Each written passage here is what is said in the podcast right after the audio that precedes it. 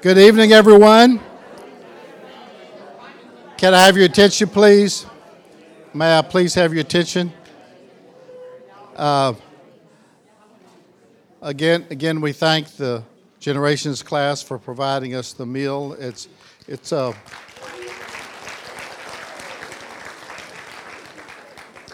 the different different adult classes who who take on this uh, responsibility offers a real service to our church and to our fellowship, and I'm grateful to uh, each of them that uh, that choose to do this. And so we we thank uh, Kelly and her class. Um, we've we've been through. This is this tonight's uh, the halfway point through this journey together in the We Really Need to Talk uh, program. Um, we began with Marty talk us through with some of the ethical and theological uh, concerns around uh, the, the end of life and, uh, and also um, what are some of the things that, that you face as a pastor and that you learn about this uh, as a pastor through time? Uh, last week, uh, Dr. Anna Leach was here and talked about the end of life from the perspective of a palliative care physician, I thought she was just amazing, and um, and uh, it was informative, and uh, I learned things, and and then tonight Marty is going to lead us through a conversation about uh, about funerals and funeral planning, um, and uh, it. Well, I'm not going to try to to uh, say anything uh, other than, than this one observation. Um, there's, there's two things that I've noticed that Marty does, which is an extra mile uh, effort of a pastor. Um, one is that when uh, uh, he really strives to be present with the family at the funeral home when church families are going through this, through that experience. Um, and that's, that's a, I promise you, that's an extra mile uh, effort on his part. And, uh, uh, and that speaks to where his heart is in terms of, of that understanding. The second thing is that um, there, there is uh, at least one funeral home that I know of that when a family does not have a church relationship and needs a pastor, they feel free to call upon him.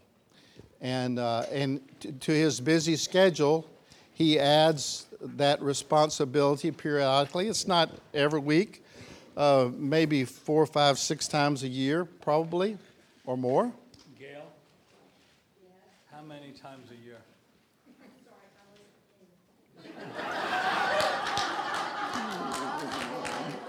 hey, hey, that, that was worth the trip here tonight. Hey, yes.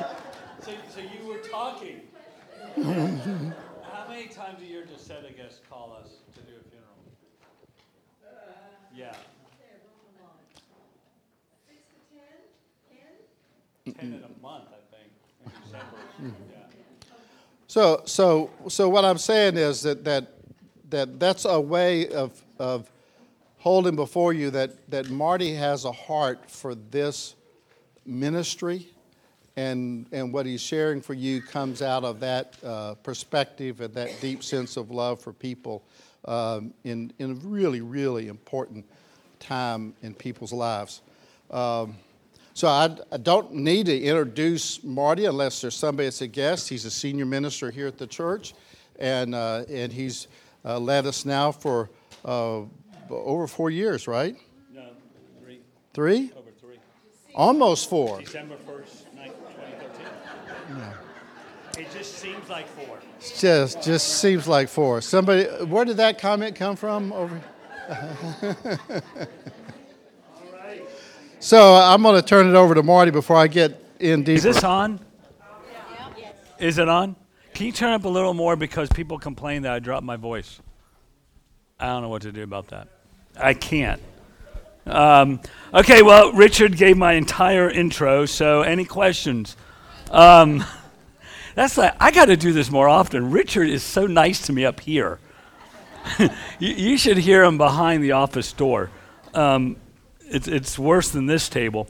Um, so we're in our third session, and um, this is the one I've been looking forward to. Oh, then I've got that. It's on my notes.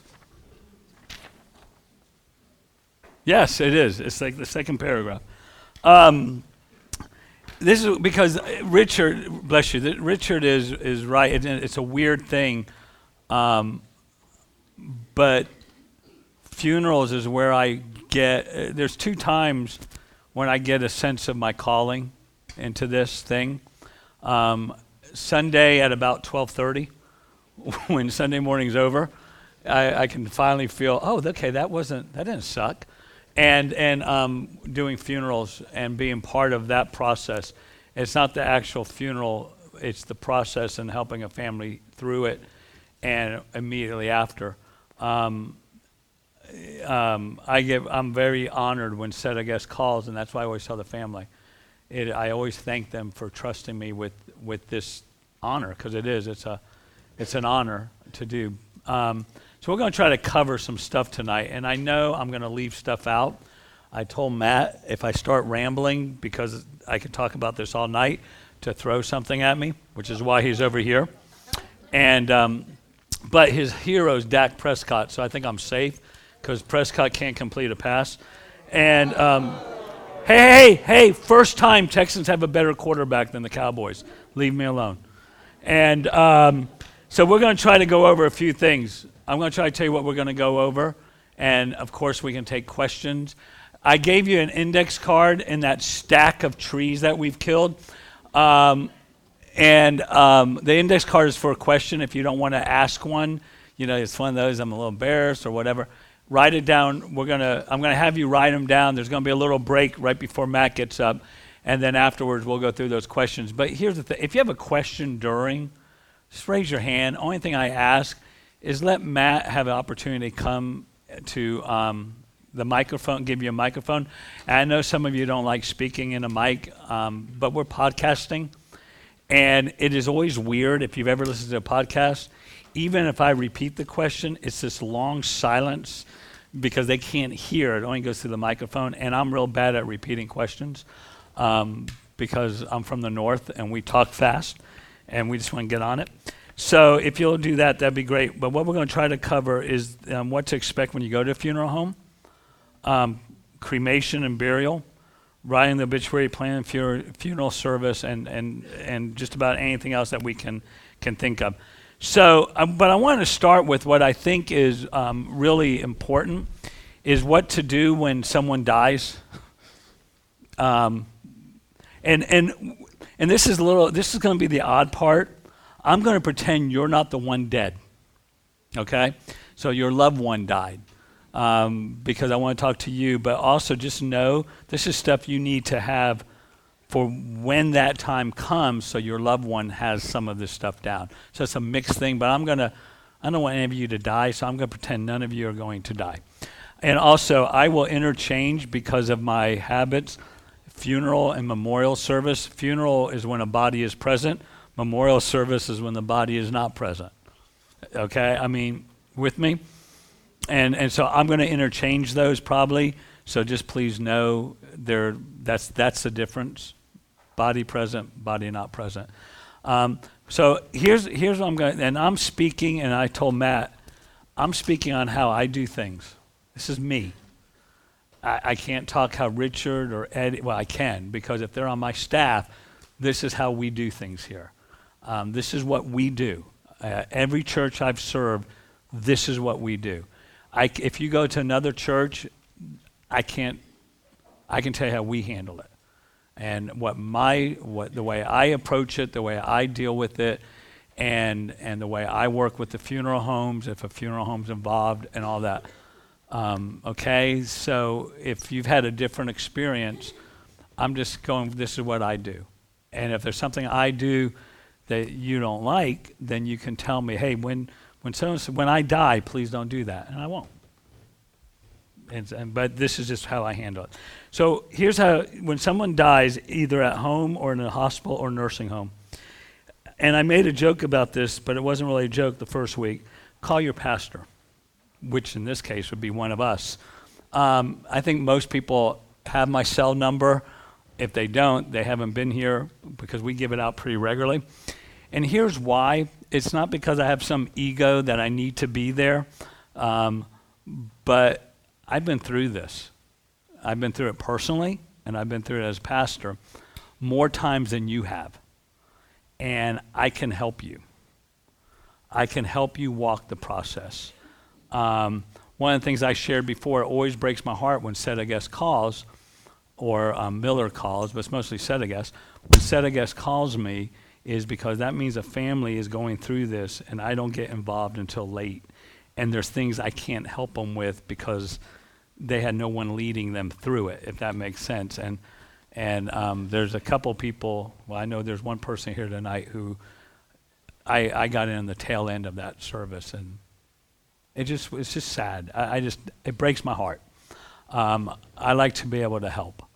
Uh, one of the things I can do is I, am I've, I've discovered, especially when you're at the funeral home, if there's a pastor there, two or three things happen. One, you have an extra set of ears to hear, because sometimes you don't. You have someone who is not as attached and can ask some questions that may need to be asked. I can also help you understand. And what the other, and I'm saying this off the record, it ensures more often than not that the funeral director is going to be honest and not try to slip something by. I, just telling you my experience. Have, there's a funeral home that I've worked with, I won't work with them anymore. Because I just think the way they do their business is not how I want to be associated with. So if they when they call and ask, I just I can't I won't do their funerals. But I just think if one of us is there, me, Eddie, Richard, or Jim, is there, we help facilitate that process. Um, two, if you know someone is dying, or if you're planning your stuff, have a funeral home picked out. Because one of the first questions you're going to be asked is which funeral home do you want me to call? Because someone has to pick the body up. Okay? Um, and if we're there, if I'm there, then what I do is I offer to call the funeral home. Especially if it's one of the funeral homes where I'm friends with the funeral director, because then what happens, what would happen, let's say, Ken, I'm picking on you, let's say Ken dies, and um, once Melissa gets done woo-hooing and hipping and hollering, um, Melissa and I, before I even called the funeral home, would, would, would come up with a time where she would like to go to the funeral home. And I like to be able to call the funeral home and tell the funeral director, not ask him, this is when we are coming in. Because at this point, it's all about the family, it's not about the funeral home. And unless they have a funeral planned where they can't be there, then that's when we go. And, and I can do that um, because I'm on pretty good relationship with a lot of the funeral homes in the area. Um, and it's just easier for someone else sometimes to make the call. So those, those things have to happen. First question going to be asked Which funeral home do you want me to call? And if you haven't given it thought, and I've been with families that haven't given it thought, and we're in the little room there, and we're I'm going through the different funeral homes and what I know about them, and and they have to make a decision and they're just looking at me like you know and you you don't have you don't really have the time to sit and do phone shopping because someone has to come and get the body. Okay here are the two what i consider the two biggest decisions you need to have made. And these are in the order that i think they need to be made after you have a funeral home. Are you going to embalm or you're not going to embalm?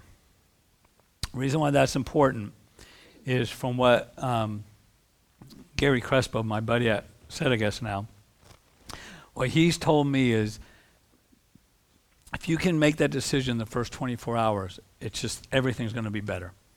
If it goes longer than 24 hours, they can't tell you, um, they can't guarantee how the loved one will look because of what happens medically. And he explained it to me. And it's just. Um, so I, 24 hours. So what I try to do if I'm involved is get that answer, and when I call the funeral home, say that yes, they would like embalmed, and when they pick up the body, you'll sign or someone will sign, and, and that's how that goes. And I think the other thing to have a pretty good idea before we go into the funeral home is are you going to do a burial? Are you going to do a cremation? Or are you going to have the body um, donated to science?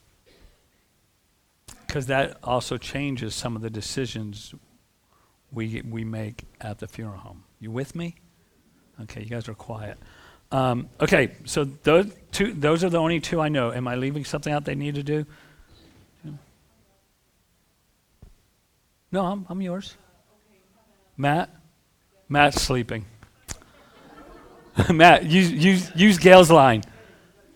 Use Gail's line. I wasn't paying attention. He's checking Dak Prescott's score. Oh, wait. Uh, selecting uh, the gravesite. That doesn't have to be right away. I'm talking those two, the two decisions I said, Sheila, need to be done preferably before we get to the funeral home. If you decide burial, we can decide that. That's a separate visit. That's at a different, like, let's say you use Miller's over by Southwest and you're going to do a burial, you're going to have to go to the cemetery and make that. That's a separate call, separate visit. Okay? But it does have to be made, but it doesn't have to be made before we get there. Now, your question is what do you what what to expect when you get to the funeral home? This is what we're going to deal with as I see it. Um, I gave you a list. Yo?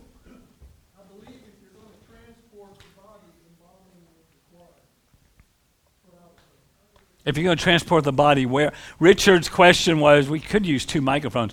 Richard's question was, or statement was, if they're going to transport the body, embalming is required. You mean transport it to a different, like, state? Crossing, you know, 500 miles. Yeah. If you're transporting the body and it's not cremains, yes, it needs to be embalmed. Is how I was told. Is that not true? Gary told me that. Not true? Melissa's saying no. No? No embalming. Okay. Maybe we're wrong. Marty, Yes, Matt. Yo, yes. What if you want to donate organs instead of donating That, your that body? will take place. You'll you'll you'll deal with that um, at the hospital or with hospice. That's your loved ones or you will have that. Your loved ones make that decision, um, and then they they if you're at the hospital and this um, they keep you alive, or they keep your machine going, um, even if the brain's not, so they can harvest what they think they can, and there's certain things they can't. You're not dead. They keep because the heart and all whatever they're harvesting. But that's a hospital. That's a decision you make either at the hospital or with hospice, and hopefully you make it before, like you make it now. That if my organs are in working order and they're able, get it in your living will or in your will that this is let your family members know this is what you want to do because you can't do it afterwards. Yes, sir. Oh yeah, on the driver's license, uh, in case you're killed in a car accident, that, that organ donor, and they'll figure out what to do. Okay.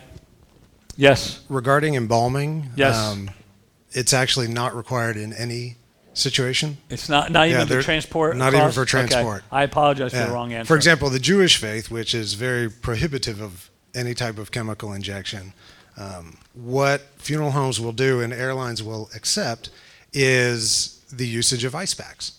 It's very common. So, embalming is is strictly a funeral home policy. Okay. It's no state law, and it's a red flag if a funeral home tries to make Okay. you think otherwise. Cool. Um, regarding the donor on your driver's license, Yeah. the um, whether or not any type of anatomical donation is going to be made, ironically, is not even up to the deceased. It is up to the next of kin because most of the organ donation facilities in this area will not go near a patient who just died unless the next of kin who can file a lawsuit against the harvesting company is in agreement. Okay. So Okay. um, so you have a list of what you might need to bring. It is not an exhaustive list. It is just the things that I got a list on. So it's called Things to Bring With You.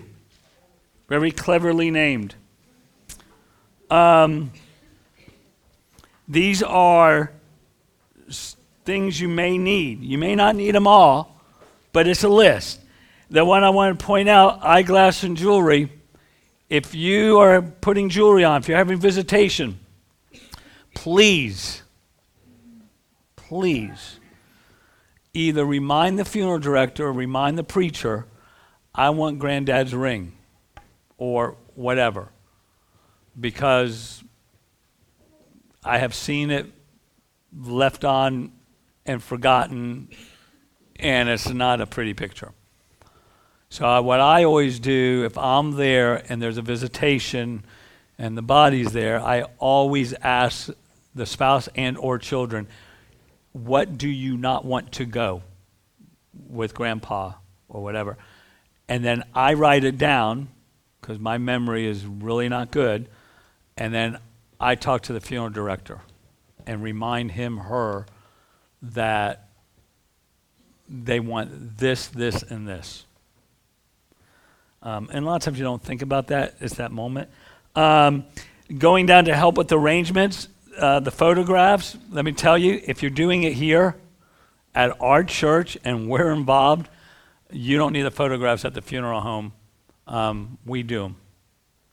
If you want us to, you can do them there. You can buy packages, but just know if you want us to do them, we do them. Okay? There are reasons for that. If you, I end up doing a lot Oh, I don't of know them. where that voice was coming from. That was kind of cool. Man, There, there are a couple of reasons why that is. They design a funeral home while they do a, a fine job will design specifically for whatever their space is, and we have different space needs. So if there are videos or things that we use those for, we kind of have a better idea on how that will work in our space, so that people can actually see some of the photographs and things. So it just makes a difference to be able to to do that. And I encourage you to go ahead of time even as you're just casually keep a file of those things that might be good to look at if for uh, in the event of this because the, the it's very difficult in the process to to start looking at photographs. People will tell me how many do i need? Well i'll say somewhere between 30 to 60 photographs make a good video and they'll they'll come up three days later well i have sorry we couldn't narrow it down past 225 will that do uh, yeah, so it just gets difficult.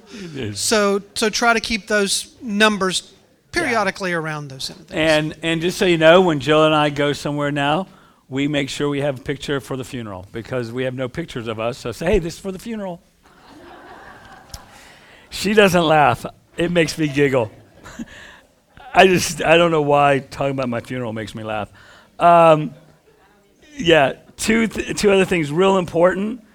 If your loved one or you are a veteran, please, and you want you want the flag, you want Veterans Memorial, you want whatever, have the discharge papers when you go. I have watched funeral directors just go crazy. Yes, they're somewhere. Okay, well I need them before, and they just can't get have them. And if you don't know where they are, find them. Ask where they are. And if they're in the gun safe, give your kid the key so they can get in the gun safe. Uh, See, they, it, if they are required, that is not the funeral home, that is the United States government that requires that paperwork.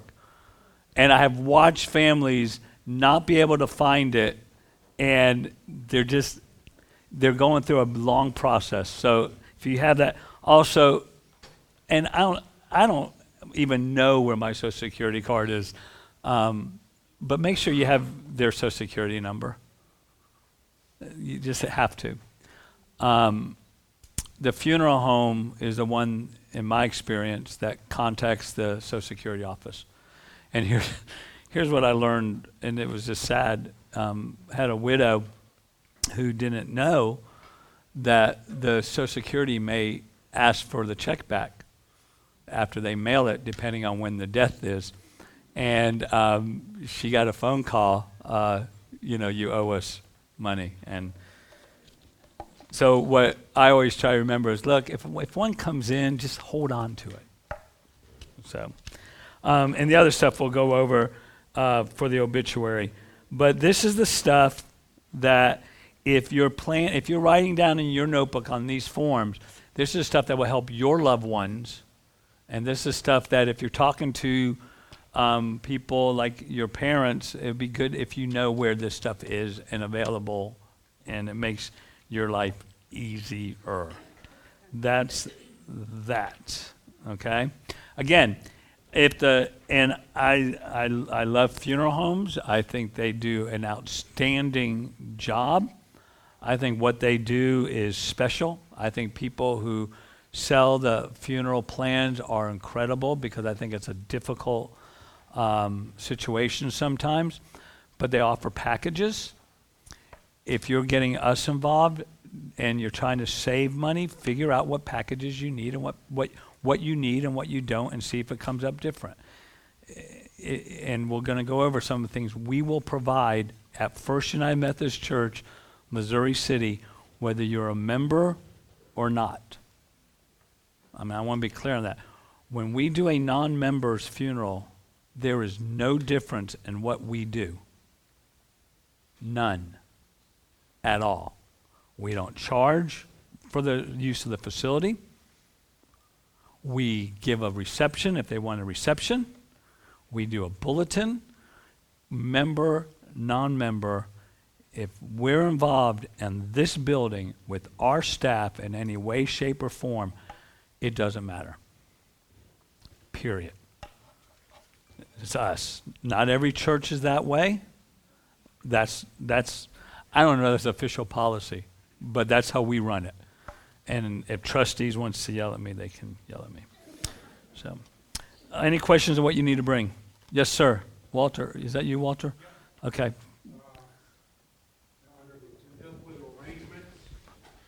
Uh, yes, sir.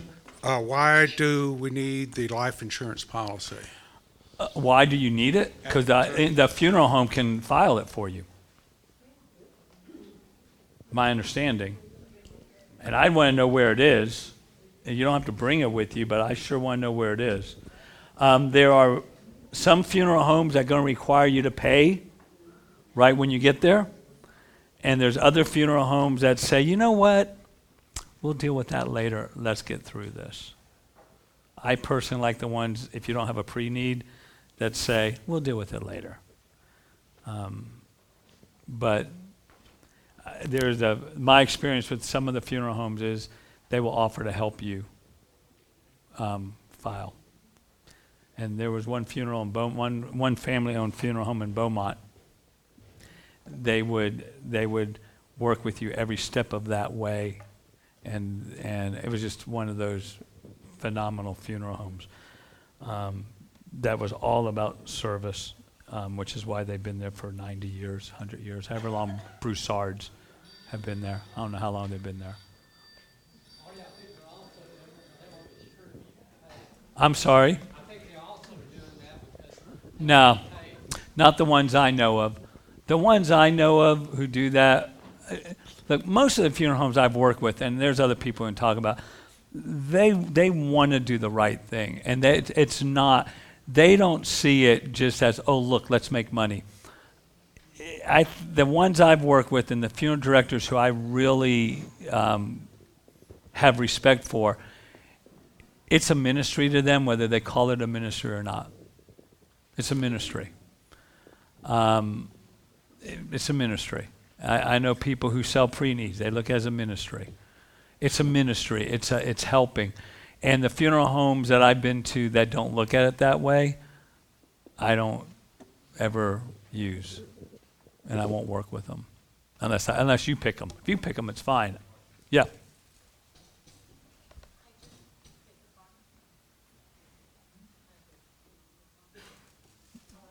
I don't know. Okay, go ahead. I'll repeat the question if there's a question.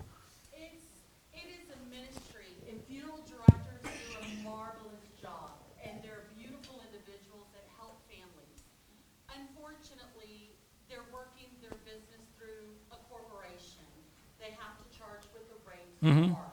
But they do ministry work and they're very good, sincere, hardworking funeral directors. And so what I would recommend to the churches in the area is you've offered your church to people who are not members, which I so appreciate because there's a lot of people that unfortunately don't have a church. And one of the things that I've always liked or, or have always wanted to do is do a service at the church. Mm-hmm.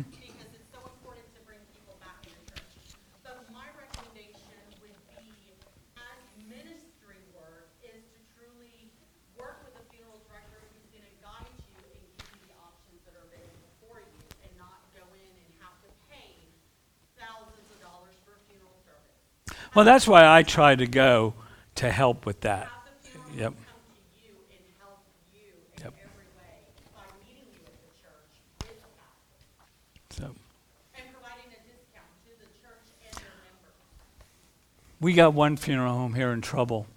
Um, the funeral director who retired, um, but he we had a couple. We had a family that couldn't afford it, and so he waived everything, and he worked for a major corporation, and um, they, they weren't very happy with Francis, but he didn't care.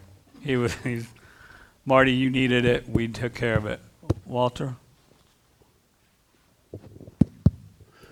Uh, how far in advance would you recommend, know, setting up something with a funeral home? Here- Weeks, months, I would years? do it years if you can. I mean, if, because here's the great thing about pre-needs, and I'm not selling them, but if I was, I'd sell it.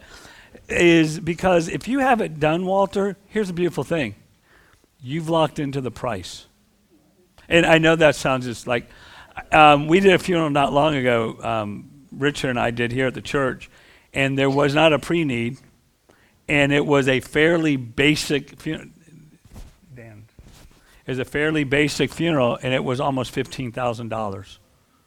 And and you know it, whatever, but you do it now. You lock in. You die twenty years from now, they honor it, and you can pay it off. I was really, um, and Jill can tell I was angry at my mom and stepdad because it's not like as sick as mom was it's not like her death was a surprise. Oh look she died. And they had nothing planned. They had nothing planned. And that's why when richard said let's do this i just jumped on it. I thought it was a great thing because i don't want any adult children having to do what i had to do and try and plan a funeral a thousand miles away, getting a funeral home and handling all of it because they, they they were clueless. They were just like la la land. I Someone, I wanted to point Oh, out. you're not supposed to be here. Uh, Francie couldn't. Okay. I wanted to point out I I, uh, I had to uh, plan the funeral for my grandmother, and she had she, she had a prepaid uh, service. The r- problem I ran into is she had paid prepaid for it so far in advance that many of the services no longer were offered. Uh, it was different caskets, different. So you had to uh, you had to do it on the fly, and there was also additional expenses as well as far as traffic control, uh, hearse rentals uh, that didn't that weren't included in the packages when uh, she planned for it. So okay, so they were they weren't because what the if I understand it right, what I've been told is if the if the casket you cho- your loved one chose is no longer available, they have to match the same quality of casket and that at that price. Now, if you added, if she didn't have police escort and you added, you're paying the hundred and seventy-five or whatever it is. in most now. cases, if you're if you're going, in this case, it was just across the street, yeah. uh, and you were required to hire an There, escort. there are some there are some cities that so just. I, my point is be be ready for additional uh, fly, There- on, on, on the fly decisions and as well as expenses. there are going to be decisions you have to make. Walter could take care of every single detail, but there's going to be decisions you still have to make because circumstances may change. But yes, ma'am. Are you at all familiar with the? Yep. I mean, they're they do cremations, and they're cheap, and it's and it's they do great job. Um, what I tell people, if you're if you're doing uh, a funeral that we're doing here, eh, man, Neptune and all those places are, fin- are fine, are great, because it's not about we're we're doing we're doing if you're doing what they call a direct cremation, which is we're doing everything else that we can legally do. Now, if you're doing a burial, um, there's certain things we can't do. Like there, if, if you're doing a burial and you have a visitation at the church, the funeral director always has to be, or someone from the funeral has to be there. But if you're doing a direct cremation, that's what we did my mom. Where is They're in, um, you can Google it, or I think there may be someone who you can ask that question after, after this who knows Neptune well. Yes, someone. When, Oh, Martha. If, you, yeah, if you don't know where um, you need to make that pre-need, how do you do that? If I don't know what, the location. Like if you know that you're going to make a pre-need um, arrangement with the funeral home in Houston, Um, that's fine. But if you if don't it's know a where, how- corporation, a it won't matter. If it's if it's one of the major corporations, it won't matter. If it's a family owned, like if you're doing Broussards, you'll have they they'll have that worked out, and I can't answer that. If it's there's one family owned that I know of around here that I've done funerals with, and I've never asked them, hey, so what happens if? So I don't know that, but I know at Broussards in Beaumont, because they were the big one, they were bigger than any of the corporations. Um, they had ways of working it out where they honored other funeral home stuff, um, but I don't know the details because I, I generally don't get into the financial end of that because you know some families I, I don't even know when the family tells me uh, you know or if I'm sitting in there and then it's like that awkwardness because I like going wow that's expensive um,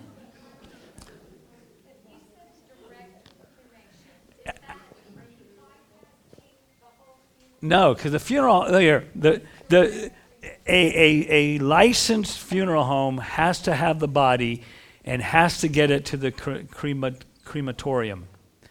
Um, that's law. They get the death certificate, and uh, correct me if I'm wrong, but that the direct cremation basically means here's what we're doing: we're going to pick the deceased up, we're going to take them to the funeral home. We're going to fill out all the necessary legal paperwork. We're going to transport them to the crematorium. We're going to get their ashes, their cremains, and deliver the cremains and the death certificates to you. And that's all you want. What? What does Neptune do? No, but the question was, what is direct cremation? Well, he did not go to a funeral home. Well, Neptune does things other than direct cremation, it's my understanding. But what Jennifer asked was, what's, what's a direct cremation? Well, all I know is they picked him up at the hospital. Yeah. And then that was it. I mean, I, no funeral. Well, Neptune is, a, Neptune has funeral directors, yeah, and all they provide is direct. direct cremation, that's what I thought. All they do. And you just have to have a funeral director with the costume. Yes, A funeral cannot call you, cannot offer you. yes. But what Neptune does is, is, and there's another one. What's the other one? Nah, there's another one. I know, but there's another one like Neptune that I had experience with, and they they have a, and I don't know what it, I don't know if this is the exact right term. They have a licensed, licensed funeral director that handles it. You don't go. It's not a funeral home per se, and when I said funeral home, a licensed funeral director has to oversee in some way the the the, the thing. Man, far as I, far as I understand, in the state of Texas, and I'm assuming in most states, yes, you cannot take Grandpa in the back of the truck. You, you just you, you can't. Even if you're having, you, you just you just can't. The remote control you can use. It's a the legal. There are legal documents that have to be filled out. That is my understanding. Has to be done by a licensed funeral director. Can I tell you, the Texas Funeral Service Commission, if you look up the website, it gives you all the laws also that are required in the state of Texas. And along with that, if you're at a funeral home and you feel you're not being treated correctly, report them. Yeah, I, I'll, I'll say my piece, say what I want to say after Jackie asks her question. My my mom and dad passed away here in Sugar Land, and they had a um, funeral plan in San Antonio. And when they passed away, all we had to do was um, call the funeral home in San Antonio, and they came and they sent a mortuary to wow. the hospital. Mother died in the hospital at Sugar Land. Daddy died at our house because he was in hospice. They came and they took care of everything. We didn't have to do anything. They took the bodies back to San Antonio, and then we made our trip to San Antonio, and we had the burial there. But and they had made made their plans earlier, and the casket was not what they had picked out, but they did give us something similar to what it mm-hmm. was. And we did have to pay extra things like the grave opening and stuff like that. Yeah, the but grave- it wasn't that much compared to what it would have been if they had not planned. But that was great that they they took care of it. They everything. took care of it, and it does. It, it. I just think if you hit an age, and I don't know what that magic age is, um, make it easy, and you can you can Google, and you don't have to go through a specific funeral home. You can get pre needs and things from independent people. Let, let me, one of the things that, that I hope that we don't do tonight is get bogged down in minutia. I, I think that the big picture is to be aware that if you make some decisions ahead of time, who the funeral home's going to be, if you're going to use a service like Neptune or something else, and then you take then you take action on that and you have your decisions communicated to your family, you have it written down in a place, then then when the time comes, that first phone call, they're ready and and they're not lost. The concern for we really need to talk is that people in the time of grieving are not feeling lost and bewildered. Uh, it's a way of empowering them. And so the, the different nuances, you know, I, I uh, Thank you. That, that goes away if, uh, if you know, I call a funeral home. And- Which and- one is it? Then they do this all the time. That's what you pay them to do. Okay. So next, the writing of the obituary. Um, big thing is you got to know deadlines. A lot of people from Sugarland want to get in. What's the name of the Sugarland paper? Yeah, the Fort Bend Star, and they have wild deadlines, and you got to know the deadlines. Chronicle has deadlines. Uh, funeral homes can tell you the deadlines. You can call Chronicle. Um, here's what I feel about obituary. Oh, there's a there's there's this two-page thing which will help you write the obituary. And um, if you're doing an obituary, you can use this as a guide. You can Google um, how to write obituary. There's great examples. Uh, I helped somebody write obituary um, because they didn't have a clue. So I said, well, let's sit down and we sat in the conference room, wrote the obituary. But I did have my computer Googling, make sure things were correct. And, um, but here's my feeling on obituaries, and it's just my personal opinion. And I didn't have it until I did a funeral here. And this one family was a non member, and they spent $1,500 on an obituary for, oh no, $2,100 on an obituary in the Houston Chronicle 'cause they had a picture and it is like, and they had heart failure in their in their dining room, and when they got the when they found out how much it was, but something they felt they needed to do. I tell people if you're going through a funeral home or a funeral um, thing, um, they offer, as far as I know, I don't know one yet that charges for online obituary, and they have links. They have little buttons so you can share it on Facebook, share it on Twitter, and social media is, you know, for whatever you think about social media, is a great way to get the word out. And what we do when here is Matt writes up the Matt takes the obituary. We post on the church website. Every staff member, a non church website, church Facebook page. I apologize. Every staff member knows to hit share, and we get the word out that way. If you want to spend the money on obituary, the funeral home can help you, um, and or you can write yourself, or you write it and you just put it online. And and there's even a guest book online where you or you can light a candle online, which I have a little issue with, but that's just me. And that's the Catholic in me coming out. Um, death certificates. This is always the one that drives people crazy. Um, there are some questions they ask that are perfectly normal, and you will know the answer immediately, right? And there are questions they ask where if I forget to warn the family, they stare at each other like, huh? I, I gave you a copy of a, the, the, what it looks like. Here's the ones that you need. These are the ones that stump people. Social security number of the deceased. Um, my favorite, and I, I would never put this up until about four months ago. I was sitting at a funeral home. Where was dad born? And there was an argument among the children where dad was born. It was somewhere in Oklahoma. It was near Tulsa, but they don't know whether he was born at home in some little hick town that I never heard of. And there was this 15 minute discussion. And finally, God bless the funeral director, he just said, Look, let's just get close. You know? you know? So they, they made a compromise and they it was there was no answer and there was no one to ask, right? So I was just sat there, okay, so now you need to know where your person was born. Jill, where was I born? Ah, you're beautiful. You were born in Irving, Texas.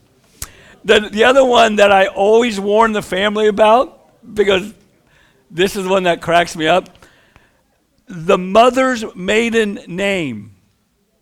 Right? Okay. Jill, what's my mom's maiden name? You should know that. It's like our password for a lot of things. Um,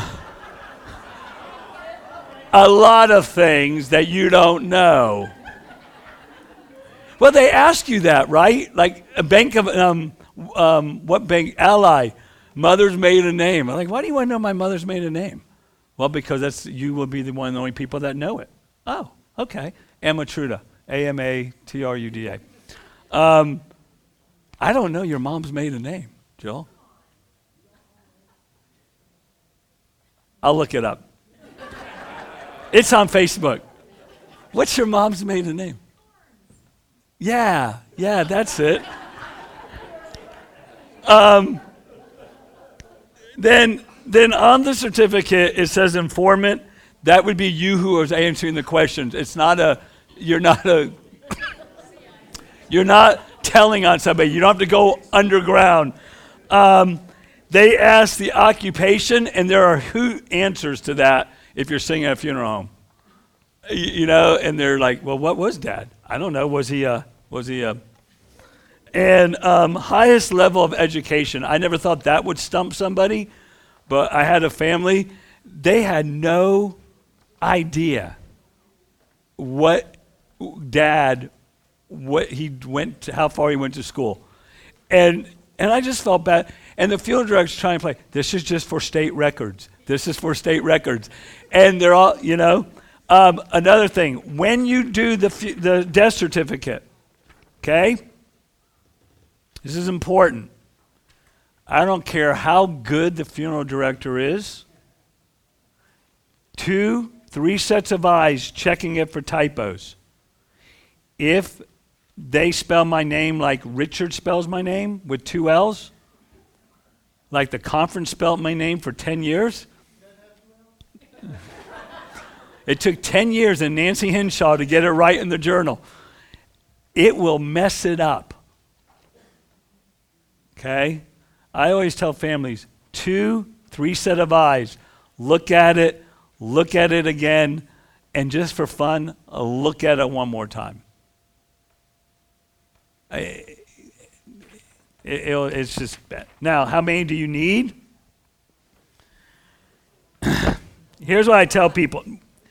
You don't always need as much as you think, but here's what it is. It's 21 bucks for the first one, $4 for every other one after that. So I'm not very good at math because I'm a liberal arts major. But this tells me this over order by three or four more than you think you need because if you run out, when you go down to the courthouse, it's 21 bucks. So at $4 a piece, you can still save a dollar by ordering five more than you think you need. Okay? Now, there's a list I gave you of what you may need the death certificate for. It has to be a certified copy. You can't be a Xerox. Um, it's like a wedding thing.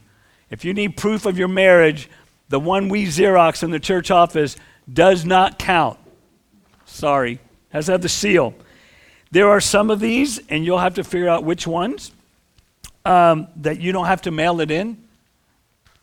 They will take it, they will see it, they'll sign off on it, they'll hand it back to you. Okay? Um, I, I did a funeral not long ago where they got 31 death certificates. And I thought, man.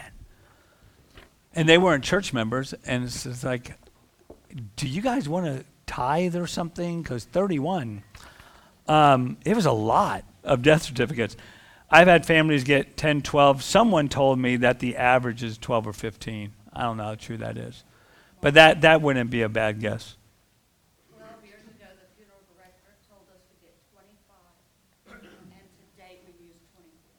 Wow. There you go. Melissa saved money. It is. I mean, just you know what they own, you know what has to be changed. And uh, just and it's just easier to overorder because you don't want to go down courthouse and do all that. That's my opinion. But there's a list of what you will need it for. Um, Okay, odds and ends. We're going to deal with cremation and burial. I think I dealt with this first time. Um, look, as far as I understand it, until someone can prove me differently, and I see it in red in the Bible, it is not against the church or Jesus to be cremated, unless I think you're Church of Christ. And they're the only ones I've had arguments with about it. Um, you do what you feel you need to do.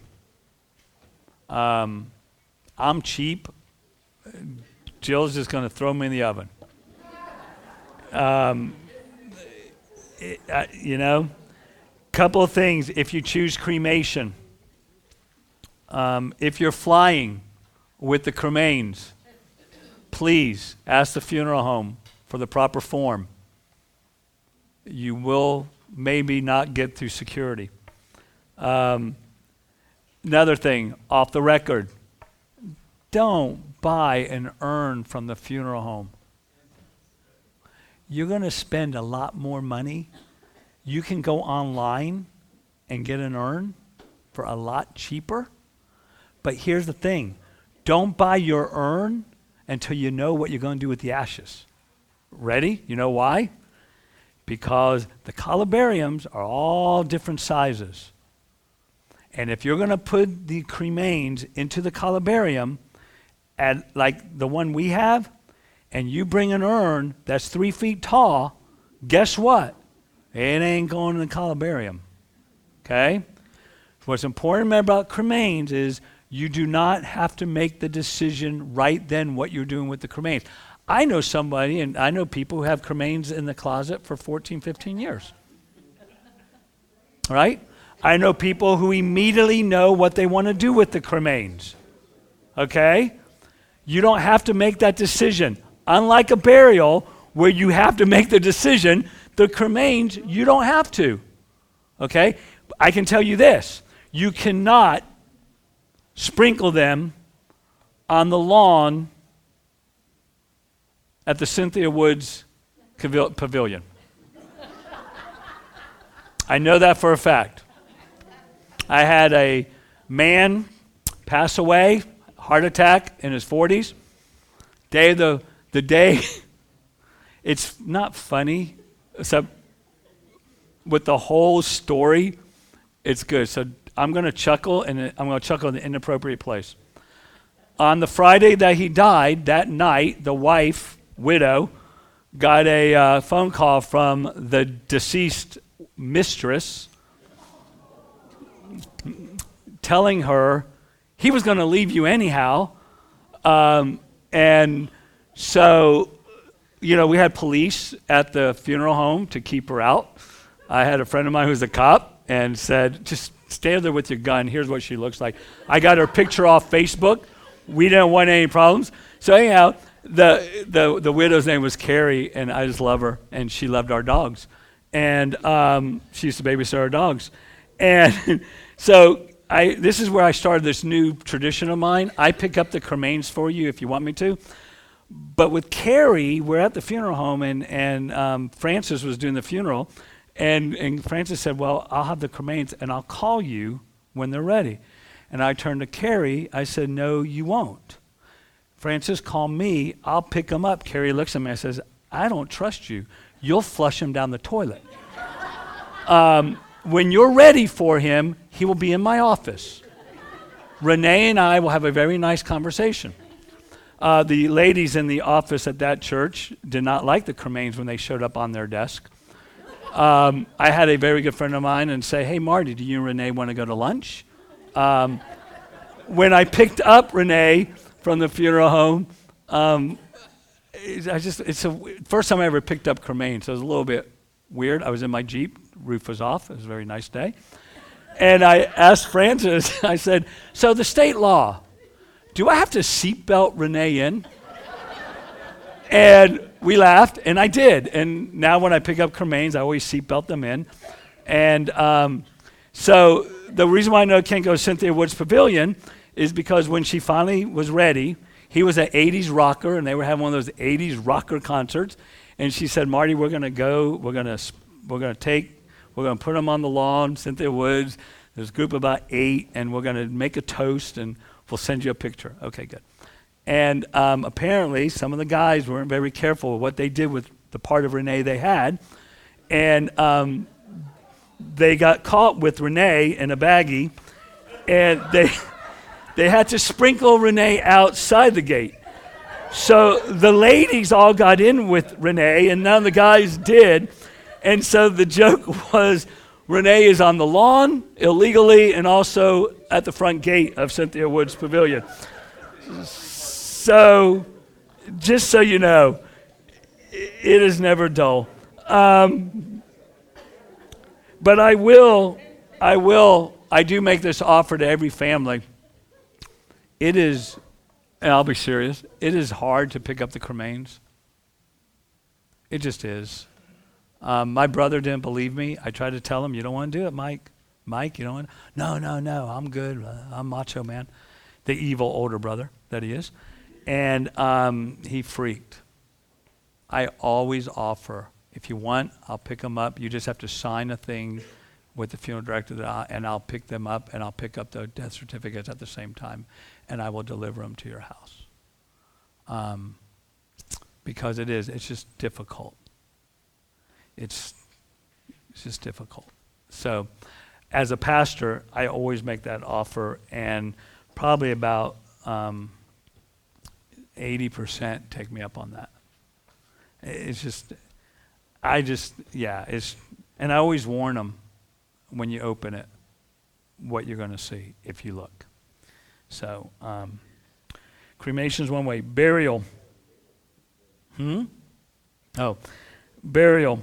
Um, unless there's a cemetery at a funeral home that you're using, you have to go do separate.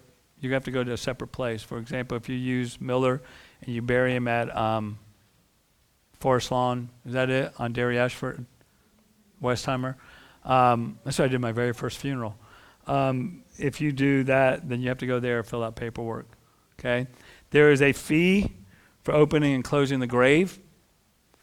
Um, not to be it's more, expen- it's more expensive on weekends, um, a lot more. Be aware of that. It is a piece of real estate, um, pretty much is what they see it as. Um, and there are laws in some places of what outer burial you have to use, but you don't have to use one made of gold. Um, so just be aware of that. When the funeral director does say there's laws, it's because there really are. He's not just trying to sell you outer burial. What he's not allowed to do is try to guilt you into getting the more expensive one. If he does that, call the number. Okay? All right. Um, things to do. Things people will do. This was my favorite part of this. Um, there are people who on the obituary will say, please, no, no flowers. Instead, give money to First United Methodist Church, Missouri City, right? And they walk into the chapel or the sanctuary, and there's a hundred flowers there. And they go, we said, people are going to do what people are going to do. If they send flowers, here's what you do. You ready? Here's what you do. You smile and say thank you. It's what they wanted to do. You made the suggestion, they did what they wanted to do. Thank you very much. Okay, if you worry about florists will, good florists will always have a perforated um, card with the name on both so you can know which one it is and they'll have a description you can write a thank you note if thank you notes are your things. People are going to do it, you can't help it. If it's at our church and it's flowers, I love each and every one of you. We do not need your flowers for Sunday morning. Because why? Someone's already paid for flowers for Sunday morning, and if your flowers are bigger than their flowers, then we get a phone call. So, please, take your flowers. And nor do we want to deliver them to every nursing home in the city of Sugar Land, Missouri City. Um, just flowers. Um, it is helpful if you do think or talk, if you're planning your own, of where you want your memorials to go. I want my memorials to go to the Met so they'll finally buy a real team. And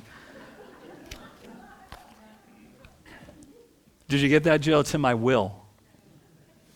Um, okay, here's the one, and this is going to sound cold, and I'm sorry. People are going to bring you food,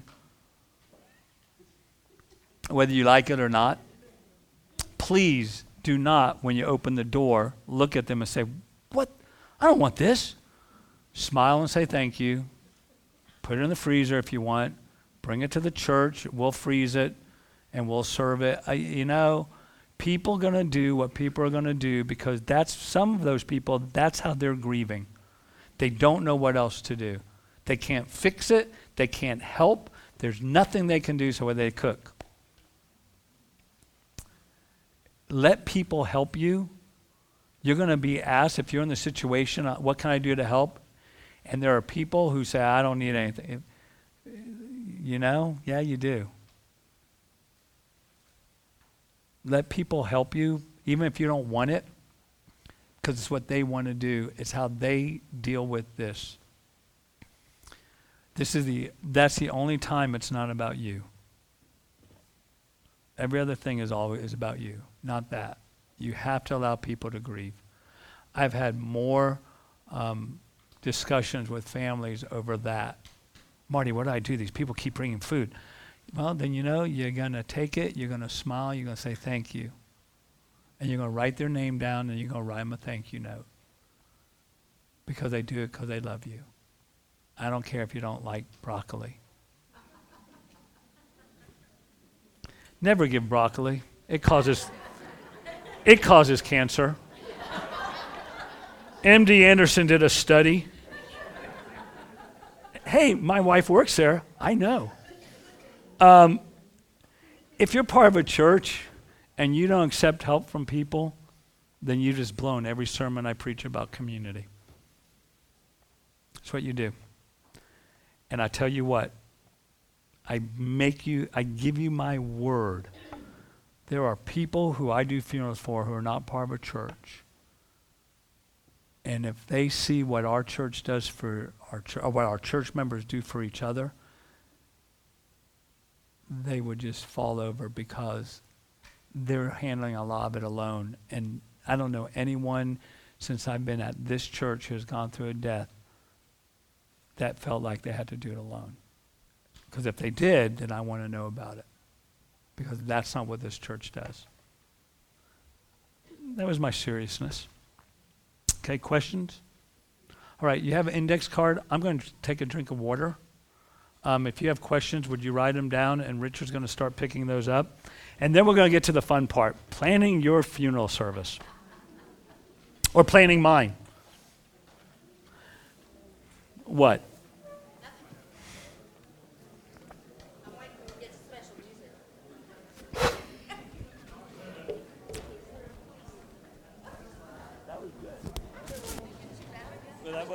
Wasn't very good. Yeah, it wasn't very good.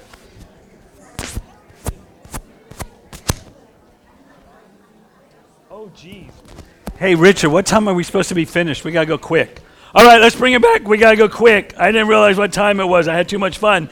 Okay, here's the things to think about when you're planning funeral service. Are you ready? Set. Date, day, time. Date, day, time. This is when, if you're the one planning it, it is about you.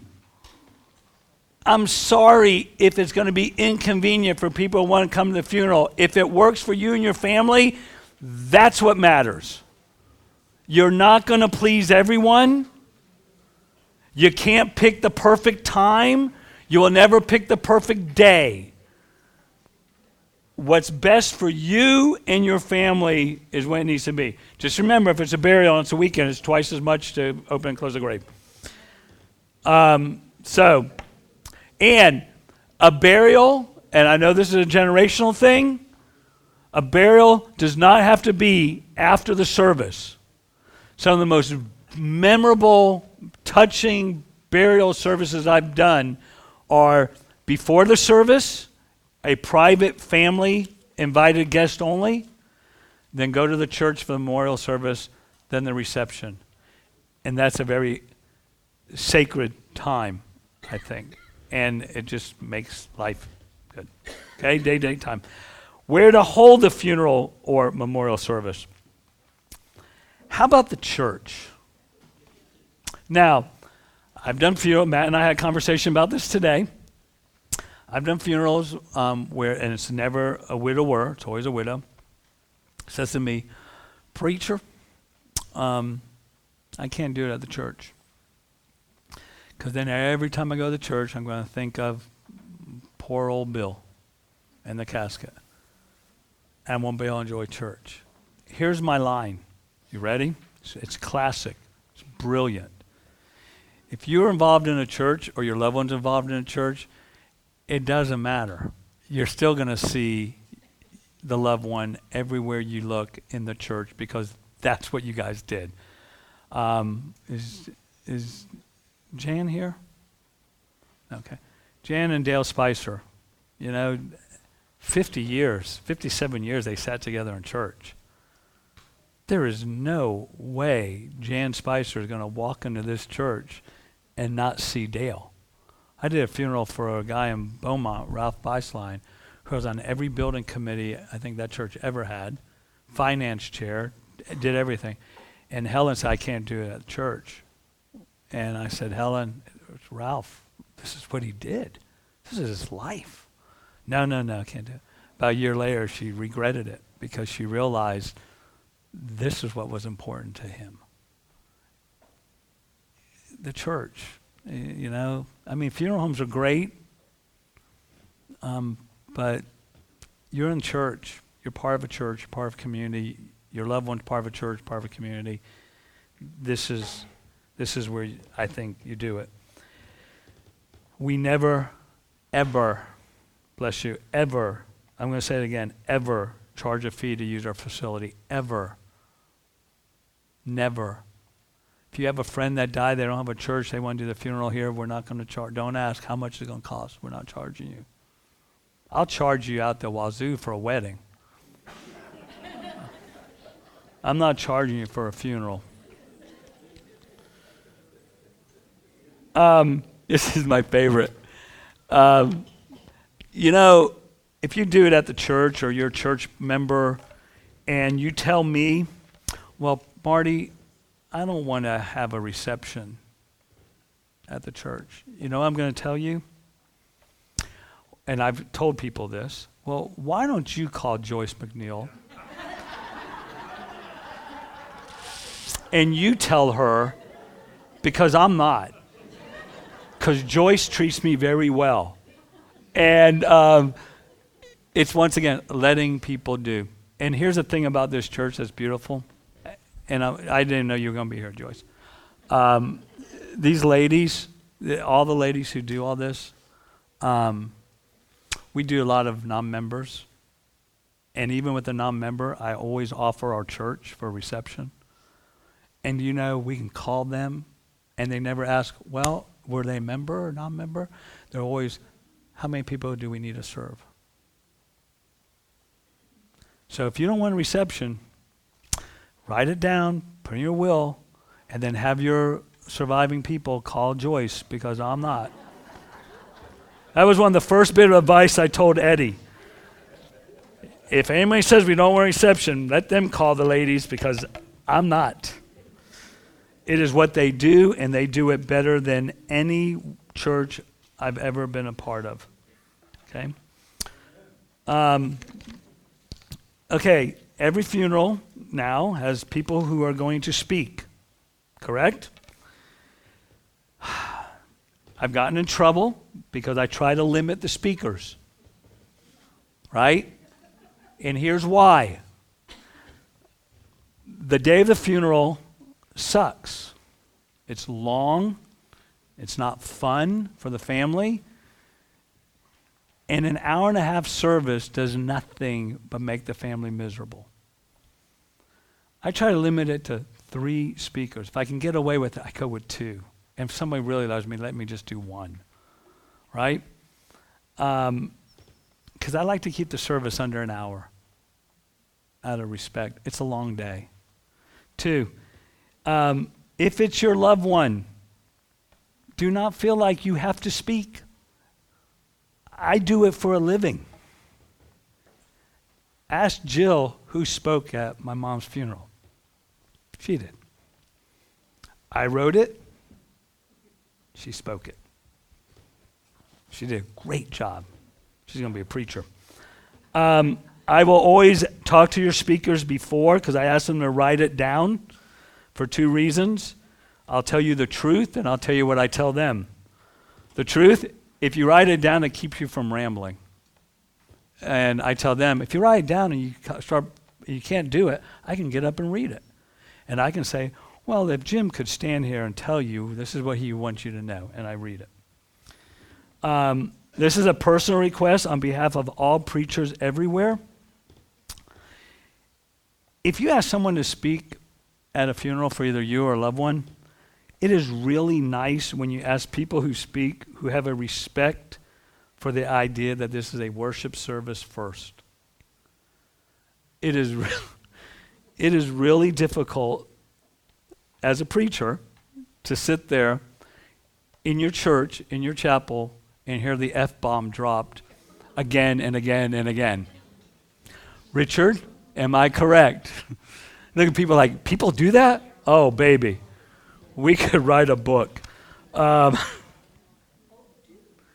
oh, no. There are some funerals I just want to forget, but they're burned into my memory. I told Richard one day the guy stripped down. He was in a suit, and all of a sudden he was in a swimsuit. Yeah, it was wild. And I'm just sitting there go, okay, all right. And Richard will tell you Jason's story later. Um, and this is the other thing I try to tell speakers. This is not an opportunity to tell all your favorite stories. The idea of what you're doing what you're asking someone to do, if you ask someone to speak at your loved one's funeral, they're trying to capture the essence of who that person was. And if they get up there and just tell stories that are personal, very touching, 90% of the people sit there going, I, I don't know what they're talking about. We had a funeral. I, uh, all I had to do was say it to Matt. I said, hey, remember that granddaughter? 30 minutes. Am I exaggerating, Gail? And it was stories about her grandkids. Like, I think a minute about grandma. It's, it's, it's the purpose of when these are done, and I'll tell you who's done the best I've ever been around. And if, if I've heard one of yours, and I'm not mentioning your name, I'm sorry. Uh, Penny Brown for Patty Kreitz did the absolute best I've ever heard a person do in that moment. So if you want help, ask Penny. She told stories that everyone, she told these stories that weren't really personal, they just were. So she, oh, that's Patty. That's what that's about. Okay? Any questions on that? Um, scripture readings, you have a handout of suggested scripture, came right out of the book of worship. I didn't make them up, they're not exhaustive. If you want something else, great. Um, what I tell people to do, and I tell you who was beautiful at this was when Judy Barte passed away. I just asked for her Bible, and I just went through it, and I saw notes, and I told, oh, let's do this, let's do that.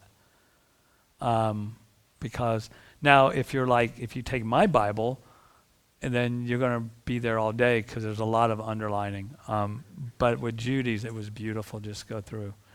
Um, so if you don't know what you may have read, you want do that.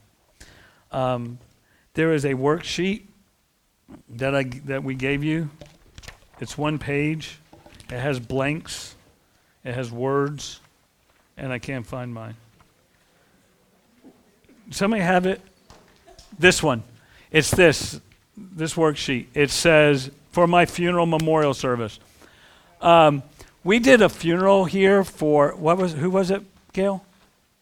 Whose funeral? Are you not paying attention again? Whose funeral did we have a, for, a paper written out word for word what we were supposed to do? Wilma Johnson passed away, and Gail went, "Oh, I got something on Wilma," and so she went into the file of Wilma's membership, and there it was, because Wilma was worried that her kids wouldn't know what to do, so she just wrote down. She wanted what preachers were to do the wedding or do the funeral, right? And um, who was playing piano, who was singing, what they were singing, what scripture. It was beautiful. I mean, I was like, oh, this is great. Judy Barte wrote a typewritten three page letter after her first episode in the hospital of this is what I, this is the order of who you call in this order Call Jim Crawford first, her brother. Call Marty Verschell second, and tell Marty to call Richard and the other ones on this list. I mean, it was like beautiful. Um, this should be in the notebook so that when the time comes for you, you can have the funeral you want because it's yours. Fill it out. And now, before we do questions, I'm going to introduce to you the one, the only, Matt Robinson, to bring up music, etc. Because I think everybody's scared to talk about music. Uh, you, it is this the thing that when we sit down, people with, will take out a hymnal and go, I, I don't know where to begin with this document. I don't exactly know what to do because either they loved all these particular hymns or maybe they didn't like some others and i just don't know where to start. So if you look on your inside uh, what handout today as third or fourth page there is a list of things that are just some of the hymns out of the hymnal that you might consider as part of those uh, hymns. Now that's if you are of a certain generation. This uh, about uh, benjamin stelzer I guess several years ago benjamin died. We had a realization that we were going to have a funeral that didn't generally involved uh, in the garden because all of a sudden it's a different generation of songs and hymnody. And so we had to involve praise band and other things. That's a new adventure for us in working funerals too. So this is, uh, in terms of traditional side, this is one thing to consider. And it gives you a list of hymns and options. And we meet with you, uh, either Marty does or I'm involved with it, and we talk you through uh, some of the selections and how the service might go. Whether you want to start with something big, powerful praise and be reflective at the end, or the other way around, where you start in, in a more uh, prayerful posture and end with a moment of praise at the end. So there's lots of different choices. Uh, most of the ones that I chose out here have some sort of phrase or reflection about moving on toward heaven in some way, uh, or just in general praise. I also included a couple of things that uh, in the last couple of years, we've done funerals for children, and that's an, a very, very difficult one. But one things and selections, if you get involved with that, that you might want to consider. Uh, I would also ask you to look at the ones that are some less familiar. There's some really, really uh, wonderful elements a part of choosing music for your uh, for a service. I was there to hear your borning cry. That's going to be at mine. I, I've already told Melissa and Rhonda that one's at mine. So if y'all are around, that's the one I want. Um, and there's some other ones that are listed over there uh, that are just. I urge you to take a hymnal one at one point uh, when Marty's sermon's really boring, and then you can kind of thumb through and see that. Okay and that's that's some things you can review. Um, the first thing is you're looking at you need to make some choices about what you prefer that sound to be. Because uh, melissa's going to ask me do they want it on piano or do they want it on organ? And so just what choices would you like? Or if you're going to have would you prefer one of our praise band musicians maybe come in to lead that so guitar might be an option? Just kind of think about what that is and you may not have a preference. If that's the case we'll choose those things for you. Um, we t- typically go through in terms of special music things that might be ref- uh, reflective of your journey or your path. This gets into kind of a gray area because uh, you could choose any of these things on this list as a special, and I will go and find something for you. Or maybe you have cousin Edna who wants to sing, and I'll work with cousin Edna to find a particular arrangement in their voice. I handle and do that for you. So, or Melissa will do that, whoever is working with you on those services. So that's a good list of specials that also be considered. Uh, where we get into a gray area is what songs that are generally out of the sacred realm. I'm not opposed to doing those songs. You just have to be careful because, again, we're a church, uh, or the church dumb, not necessarily our church, that came up with a song, Drop Kick Me Jesus to the Goalposts of Life. So, you know, there are certain things. Uh, I have done it actually, so I'm just saying. There are things we there are things we try to draw lines out because I know that's on Marty's list to be at his meal. But there there are just areas in which they're kind of gray, and so we try to talk about what is sacred and what is part of the human condition, which all kind of popular songs are part of the human condition, um, but also not to let it go into sentimentality if you have to explain why a song, a hymn or a song is in there, then maybe you ought to consider that for another place.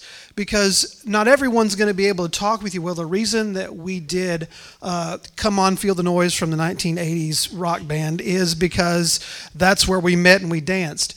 That, uh, if you're just sitting in the in the congregation for a funeral, that's going to be a real odd moment. So while you're going to, there are certain things to consider. I've done bridge over troubled water. I've done lots of things as a part of a service. Just be mindful that if you're, uh, if you met to dancing in the dark, that's not one that may not be. Where quite are you coming up with these? You, the things, Melissa, where are you? The things we've been asked to do. Dancing in the you dark. Just it, it would boggle That- your mind. Jill, it's not on the things that and and people are in a very emotional state, so it's very hard to have a conversation Yes. legitimately about. Yes. You know, that's probably if you were in a funeral home would be appropriate, but we're at a worship service, so in the context of worship, you know, that's just you know What, not what I often have families do is put that in the slideshow. Um, Sure. But I've never had anyone ask for dancing in the dark, but I'll be ready. Um, also, is it's it's I we played some of that in here at the reception, Mhm. um, swing music and, and that sort of thing. Um, so there are places for it, but this is what we do is worship. In fact, the opening line: "We're here today to worship God and to witness to our faith as we celebrate the life of." That's, that's one of the first things I say when I stand up. Um, worship God and to witness to our faith. Prelude music uh, is handled by whoever the organist is or the pianist for the service. They typically have a notebook that is about that thick, and they start at the beginning of it about 20 to 25 minutes ahead of time as people are coming in, and they play on a list of things. you can also choose things. Please don't play this, and they'll they'll observe that. If you're going to choose, uh, uh, like I said, in terms of to church to be your place to do that, we lo- uh, locate the organist, uh, whether it's Melissa. If Melissa's unavailable, we have others. If we have to contract with someone to come in and do that, there's a fee involved. It's roundly about $150, but just know that that's roughly about that. If there's a soloist because we we have a special need, or that's it's about the same kind of fee of $150. Melissa and I see this as our ministry. We are it's part of our job here. So again, like Marty said, we don't charge a fee. Sometimes honorariums happen, and that's fine. But whatever it is, is whatever. But we don't look for that. It's part of our job and our role here. Last thing on bulletins, we do a Gail does the bulletin work here in preparing funerals uh, for uh, funeral bulletins. So all those pictures that we talked about earlier get scanned and put in, and we create that document here as a part of that. So usually it includes your obituary as well as an order of worship and a few pictures and items that are part of that. So again, the funeral home will give you a smaller document uh, that they that's part of their package, but we do a whole different document here that we create on site for you, and that's that's part of our ministry here. Melissa, have I covered everything pretty much? Is there something else? Yes. You mentioned a lot of instrumentation. Hi, you mentioned instrumentation. Um, does it have to be live? What if someone has cut a recording? That's a great question. Um, we have excellent musicians and have access to really fine musicians as part of uh, this Houston community. We have, while it's not a written policy and we have done certain things, we do music live. That's what we do. So, uh, recordings, while they do get played and they do get, we just typically avoid that because we think we should praise God with the talents that we have here. And many of our musicians have connections with you, and they want to be a part of that service and offer their talents as well. We can come up with a lot of things. You would be surprised what we can juggle in two days to make things happen and happen well. So while it's not a written policy and we've done certain things, we try to limit that so that we do music live and with excellence here. Okay. One of the questions, Matt, is um, must all music be spiritual? Example, Dust in the Wind. Let me answer the first part. Dust in the Wind is spiritual. Mm-hmm. No, it is. Kelly, they wrote it. It's out of Hebrew scripture. It is spiritual. Um, I've used it at, at Ash Wednesday service. I think that's highly appropriate. Um, and you put that on a cello with a good. Oh my God. Okay. Um, we kind of treat those things on a case by case basis. Yeah. So we we just it just be surprised at some of the things that we do. We don't we kind of let that gray area work, and Melissa and I kind of work it out. Okay, thank you. Um, I'm going to do these questions, and we are way late, and I'm sorry. And the hospice guy will cut short to make up for it. Must I, uh, could a pastor could have a can a pastor can I have a pastor at funeral home? Yes, you may. Whoever wants that, of course. I mean, I do more funerals at funeral homes than I do here. Um, so yeah, that's good. What is your top funeral home? If you want to know that, I'm not going to answer that here. I will help you make this. I will give you the information that I have in a quiet sit-down setting, and I will help you make phone calls, and then you make that choice. Um, I'm not comfortable making that. I can tell you what I know about the funeral homes. Um, what am I? Here's what they do and I can, that's why, and I can make phone calls for you. Um, if ashes are present at the service, is it a funeral? Sure. I don't, I, I, I would probably call it a funeral. Someone may call it a memorial service. I don't know. If I'm using what?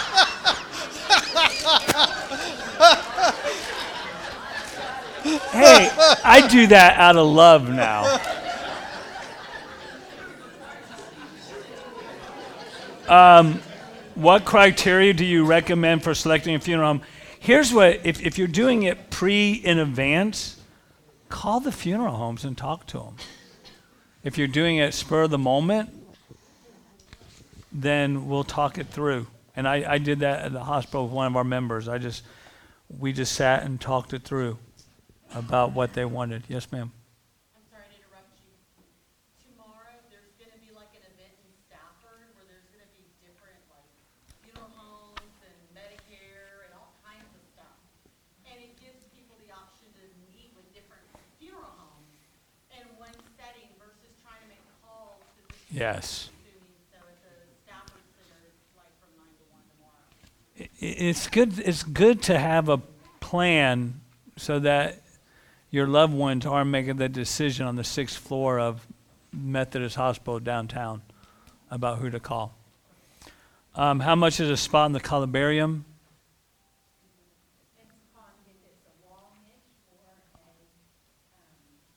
There's a brochure for it, and the prices are in there. And yes, you can do it in advance. And if you have not gone to the columbarium or gone out there, you are missing a sacred and holy place. I think one of the smartest things Richard did was put his office looking out over the columbarium. It's right behind my office. Go through the parlor, it's right there. Um, my favorite part of the columbarium is that first um, niche because it's it's Lewis's and there's a Methodist circuit rider. And whenever I see that Methodist circuit rider, I just smile. Um, if you have not gone there, it is a it is sacred and it's holy. And I love sometimes I just go sit out there. And it's just it's something about it. And yes, it can be bought ahead of time. Let, let, let me just Yeah, add- answer that question. Uh, uh, and and Nancy Davies for years has taken. Are you here tonight, Nancy?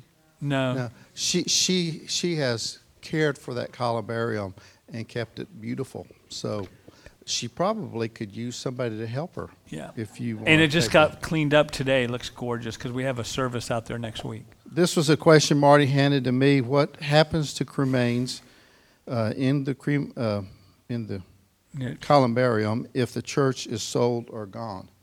And when when we built the columbarium, the cost, the basic cost of the columbarium was donated, and we established uh, the price for the niche, for the niches, uh, to go. Uh, this is the principles that is established. So, so I'm speaking now from 20 years history or whatever, 15, whatever.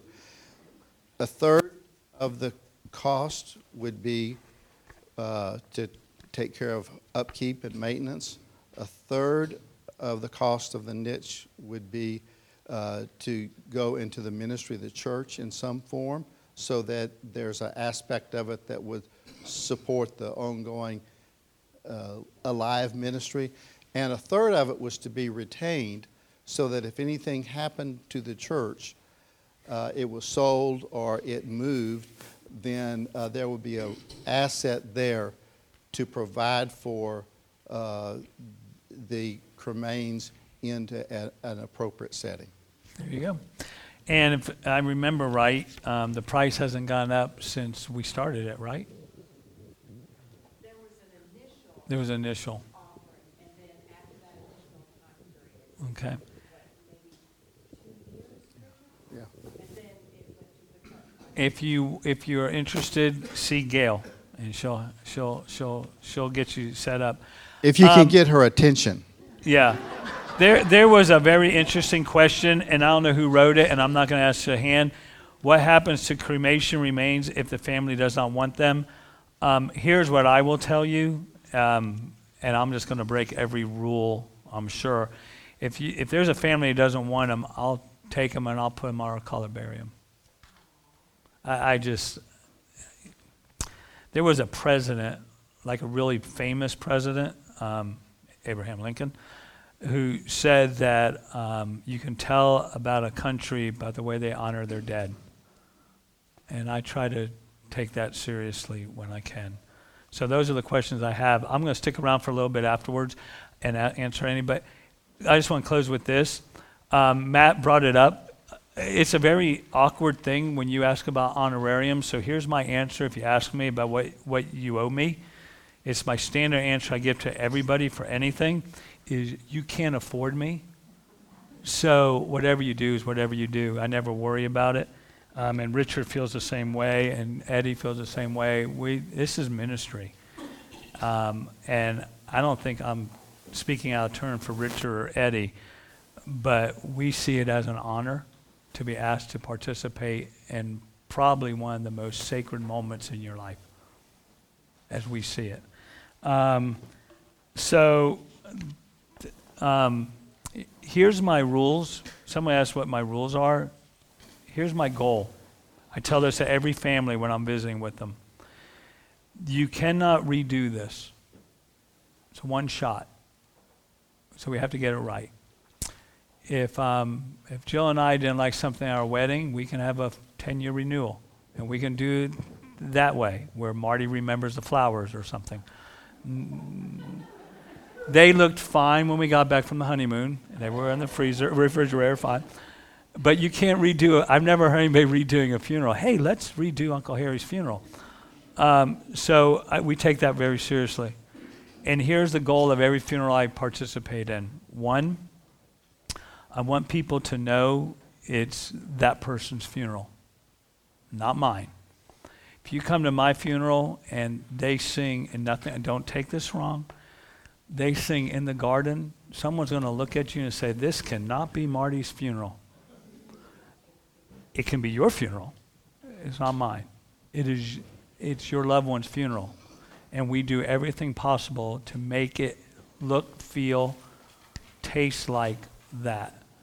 And then the most important thing is I tell every everybody is when we're finished and we're at the reception, we need to be able to look each other in the eye and say, man, dad would have liked that.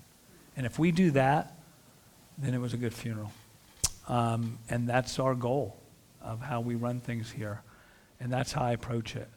So um, I'm sorry we went over. I know some of us are hungry and haven't eaten dinner. And my wife is hungry. And so, uh, yes. Okay. Is there a possibility to have an overseer, just in case your uh, pastor and husband try to sabotage your funeral in any way? Let's, let's put it this way Ken and I are going to have a ball, you know? Uh, and, and I've always wanted, just so you know, I always want my funeral at night. I want a night funeral, or I used to when I was going to be buried, because then, like, everyone's headlights on and they think you're the most popular person in the world. Look, that's one big funeral. Um, I'm going to stick around for a few minutes if you have any questions. I'm sorry we're late. I really, I, we just, it happened and I apologize. Um, if you can help pick up tables and chairs, that will make us all very happy. Take care. God bless. Have a great night.